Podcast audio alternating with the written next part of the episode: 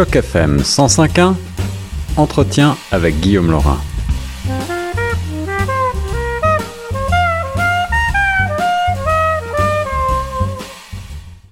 Bonjour à toutes, bonjour à tous et bienvenue sur les ondes de choc FM 105.1 avec mon invité cet après-midi, le docteur, euh, le professeur Norman Cornette, euh, auteur d'une thèse de doctorat sur Lionel Groux. Lionel Groux dont on fête aujourd'hui même 13 janvier l'anniversaire de la naissance. C'était le 13 janvier 1878 et à cette occasion, on va revenir avec le professeur Cornette sur cette figure emblématique de l'histoire canadienne et, canadienne française, Lionel Adolphe Groux, historien prêtre et porte-parole nationaliste du peuple canadien-français.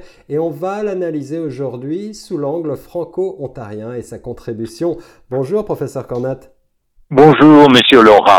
Oui, en effet, euh, c'est l'anniversaire de Lina Grou et euh, je tiens à souligner à l'auditoire de Choc FM, donc à l'auditoire de Toronto et de tout l'Ontario francophone, la part, la contribution de Lina Grou et tout cela, croyez-le ou non, c'était à cause d'un événement que connaît très très bien les francophones de l'Ontario. Je parle bien entendu du règlement 17 qui était adopté en 1912 et, et ça par l'ancien premier ministre de l'Ontario, James Whitney, dont on trouve toujours la statue devant l'Assemblée législative de l'Ontario à Toronto, là où est Choc eh bien, ce règlement euh, a interdit l'enseignement du français après les deux premières années du primaire, de sorte que l'anglais devenait la langue principale enseignée, même, monsieur Laura, là où les francophones étaient majoritaires dans, dans, dans les cours et dans les écoles. Alors, pourquoi a-t-on fait cela, ce règlement 17 Eh bien, à l'époque, donc on est au seuil de la Première Guerre mondiale. Pourquoi je le souligne? Parce qu'on est à l'apogée de l'impérialisme britannique. Donc, on le Canada veut créer euh, euh, des gens comme James Whitney et d'autres veulent forger l'identité britannique, anglaise, anglophone du Canada. Donc, euh, et spécifiquement dans l'Ontario, puisque à l'époque, 10% de la population de l'Ontario était francophone, était des Canadiens français. Et je rappelle à l'auditoire de Choc FM l'expression québécois ou québécoise à toute fin pratique, c'est une création des années 1960 et la Révolution tranquille. Jusqu'à cette époque, l'identité, elle est solidaire parmi tous les francophones, qu'on soit francophone au, Québec, qu'on soit francophone en Ontario, qu'on soit francophone au Manitoba. Et pourquoi est-ce que je le souligne? Eh bien, il y avait une montée de et, il y a un livre fascinant à ce sujet qui s'intitule N.W. Rowell, R-O-W-E-L-L, Ontario Nationalist. Et c'est un autre personnage marquant, c'est qu'il y avait une montée en Ontario que l'Ontario risquait de se faire prendre entre le Québec francophone et le Manitoba francophone. Mmh. Donc, il fallait affirmer qu'on est britannique, qu'on est d'origine anglaise, on est anglophone et l'enseignement, ça passe en anglais. Eh merci, bien, merci professeur pour euh, ces rappels historiques. Euh, ce règlement 17 aujourd'hui, euh, qui reste quand même dans le cœur en effet des, des franco-ontariens comme un, sujet de lutte très important. Et vous avez souligné la présence de toujours de cette statue de, de James Whitney ici même à Toronto, on peut on peut peut-être euh, revenir quelques instants là-dessus et s'interroger sur euh, à l'heure où bien on, revoit parfois les, les présences historiques qui qui sont jugées aujourd'hui j'allais dire, problématique à, à l'aune de, de, de, nos propres valeurs actuelles. À la statue de, de Whitney, évidemment, pour les franco-ontariens, c'est une sorte de camouflet peut-être. Qu'est-ce que vous en pensez en deux mots? Mais, mais c'est justement, c'est cet règlement 17 qui est déclencheur du mouvement euh, francophone. Et on, Lionel comme Henri Bourassa, se sont prêtés à la défense. Et d'ailleurs, il importe de souligner suite au règlement 17 adopté en 1912 et suivi, croyez-le par le règlement 18 où on menaçait de, de, couper tous les fonds des écoles où on ne respectait pas le, le règlement 17. On, et ont menacé de, de priver des enseignantes, des enseignants, des instituteurs, institutrices de leur certificat s'ils ne respectaient pas en Ontario le règlement 17. Eh bien, Lionel Groux, de concert avec d'autres comme Henri Bourassa, mhm. euh, fondateur du Devoir, ils ont ils ont formé euh, euh, justement en 1913 la Ligue des droits du français. Alors, 1913, Monsieur Laurent, c'est une réplique spécifique à la, au sort réservé aux franco-ontariens suite au règlement 17. Eh bien, et puis ils fondent ensuite une revue, une revue mensuelle euh, qui s'intitule L'Action française, qui a duré de 1917, euh, on est en pleine guerre mondiale, et euh, première guerre mondiale, jusqu'en 1918, et qui qui en était le, le, rédacteur en chef à partir de 1920, nul autre que Lionel Groux, et en 1921, on forme la Ligue d'action française. Alors, vous savez, là on est en 2022. L'instant qu'on parle de Lionel Groux, on parle dans, dans le discours populaire, c'est un méchant nationaliste. Or, et ça c'est un point de vue anachronique au contraire, monsieur, monsieur Laurent, c'était un méchant défenseur du français, des droits du français. On pourrait le dire pour, pour nous autres, en tout cas, une approche qui euh, remet en question, en quelque sorte, euh, la, la présence anglophone euh, et, et, la suprématie francophone sur, sur les Canadiens français, la soumission des Canadiens français qui était considérée un petit peu à l'époque comme naturelle, comme allant de soi. Oui, tout à fait. Et, et voyez-vous, et même en, encore en réplique parce que Lionel Groux était un grand euh, grand écrivain. Donc, il écrivait des romans. Un des romans les plus importants et, et s'appelle L'appel de la race. Et ça, qui en était l'inspiration? À toute fin pratique, il s'agit de Napoléon Antoine Belcourt, eh bien, ce sénateur qui, lui, est né à Toronto, il, devient un avocat très important et il réplique au règlement 17, il porte la cause en cours et cela jusqu'à Londres où il défend les droits des francophones en Ontario. Alors tout cela et c'était c'est qu'il était très conscient que le ministre de l'Éducation à l'époque, donc le ministre de James euh, Whitney, c'était qui?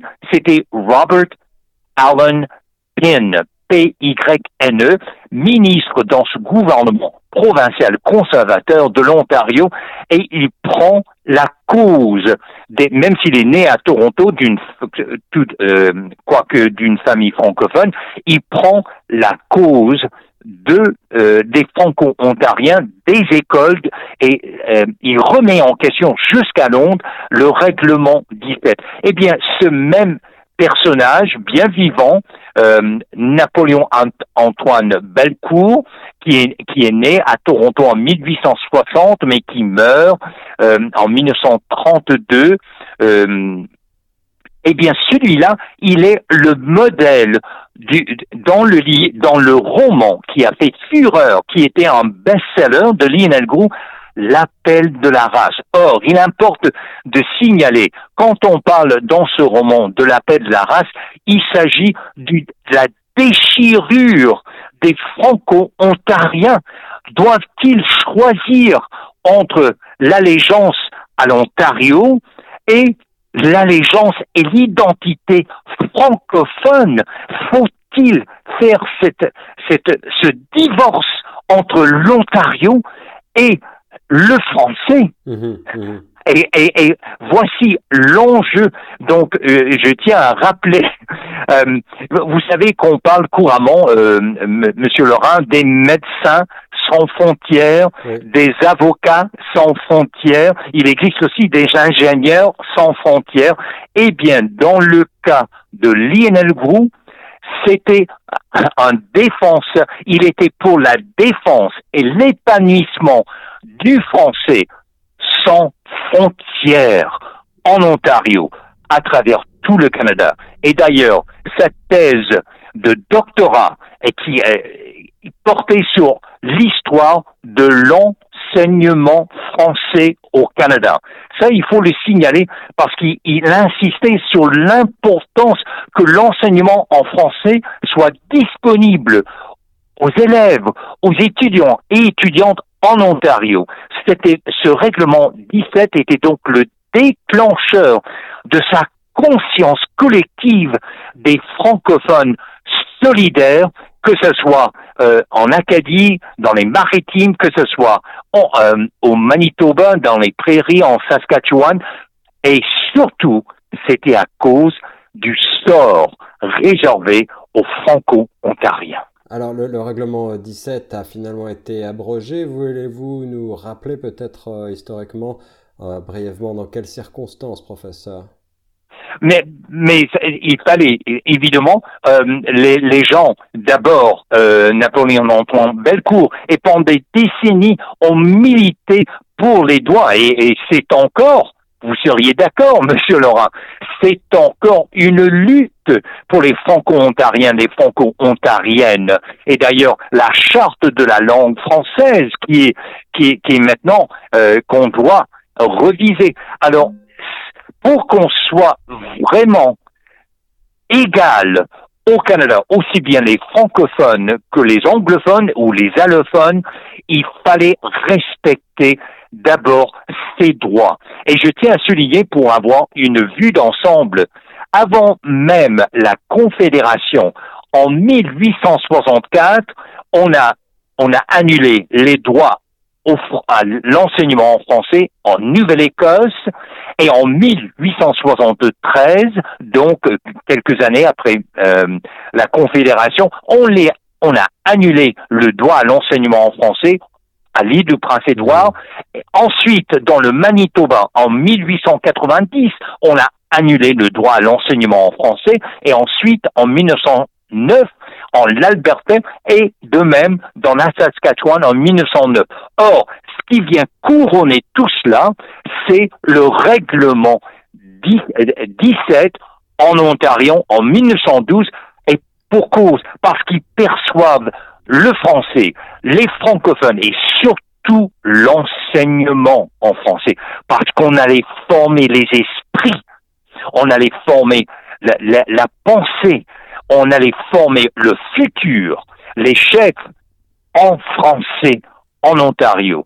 Alors, ces enjeux-là restent entiers à mon humble avis et, on, a on, regarde la sort de l'université Laurentienne euh, euh, actuellement, euh, Monsieur Laurent, on regarde toute la, toute la lutte pour une université francophone d'Ontario à Toronto et alors ce sont les suites, les legs en quelque sorte de cette défense et l'épanouissement du français, non seulement comme devant, au niveau de l'appareil fédéral, mais dans le quotidien des classes et des cours des petits jusqu'à l'éducation supérieure en français en Ontario.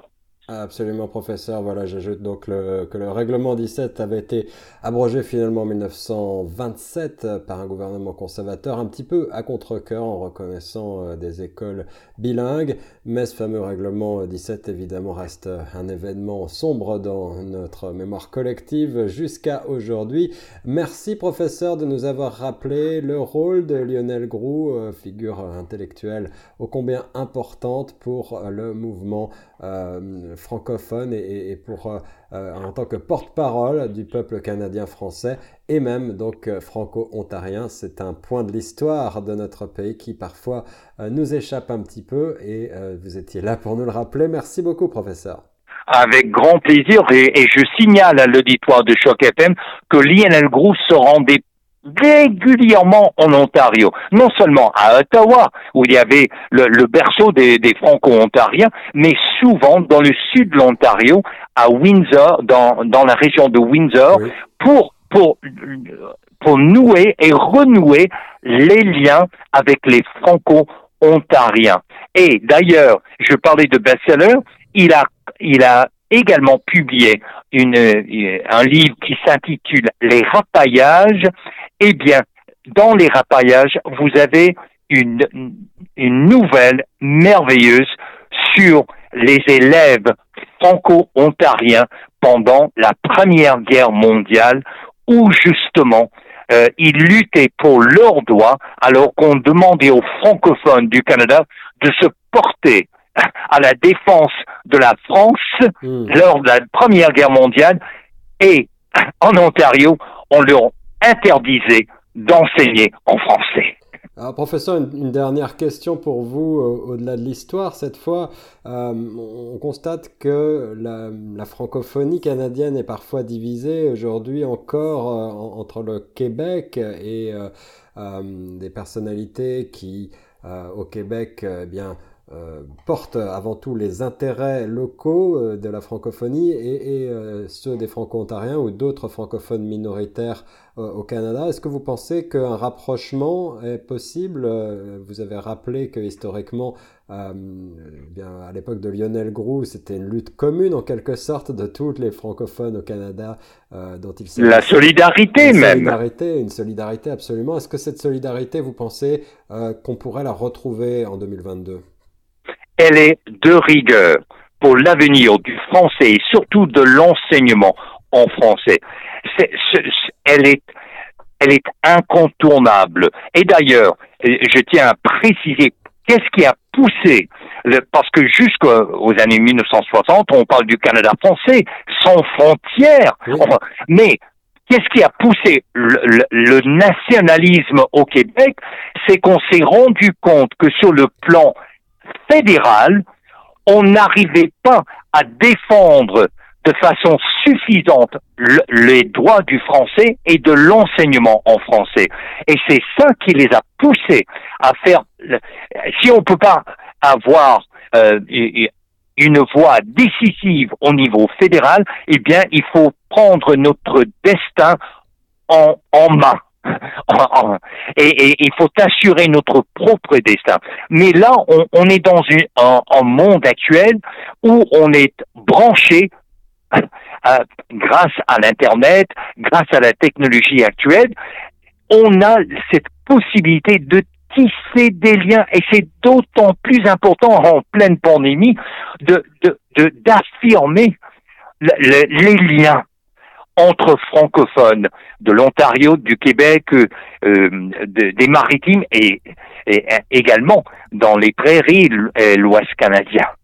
Soyons solidaires entre francophones. Merci beaucoup, professeur Norman Cornette. Merci à vous, monsieur Laurent. Au revoir.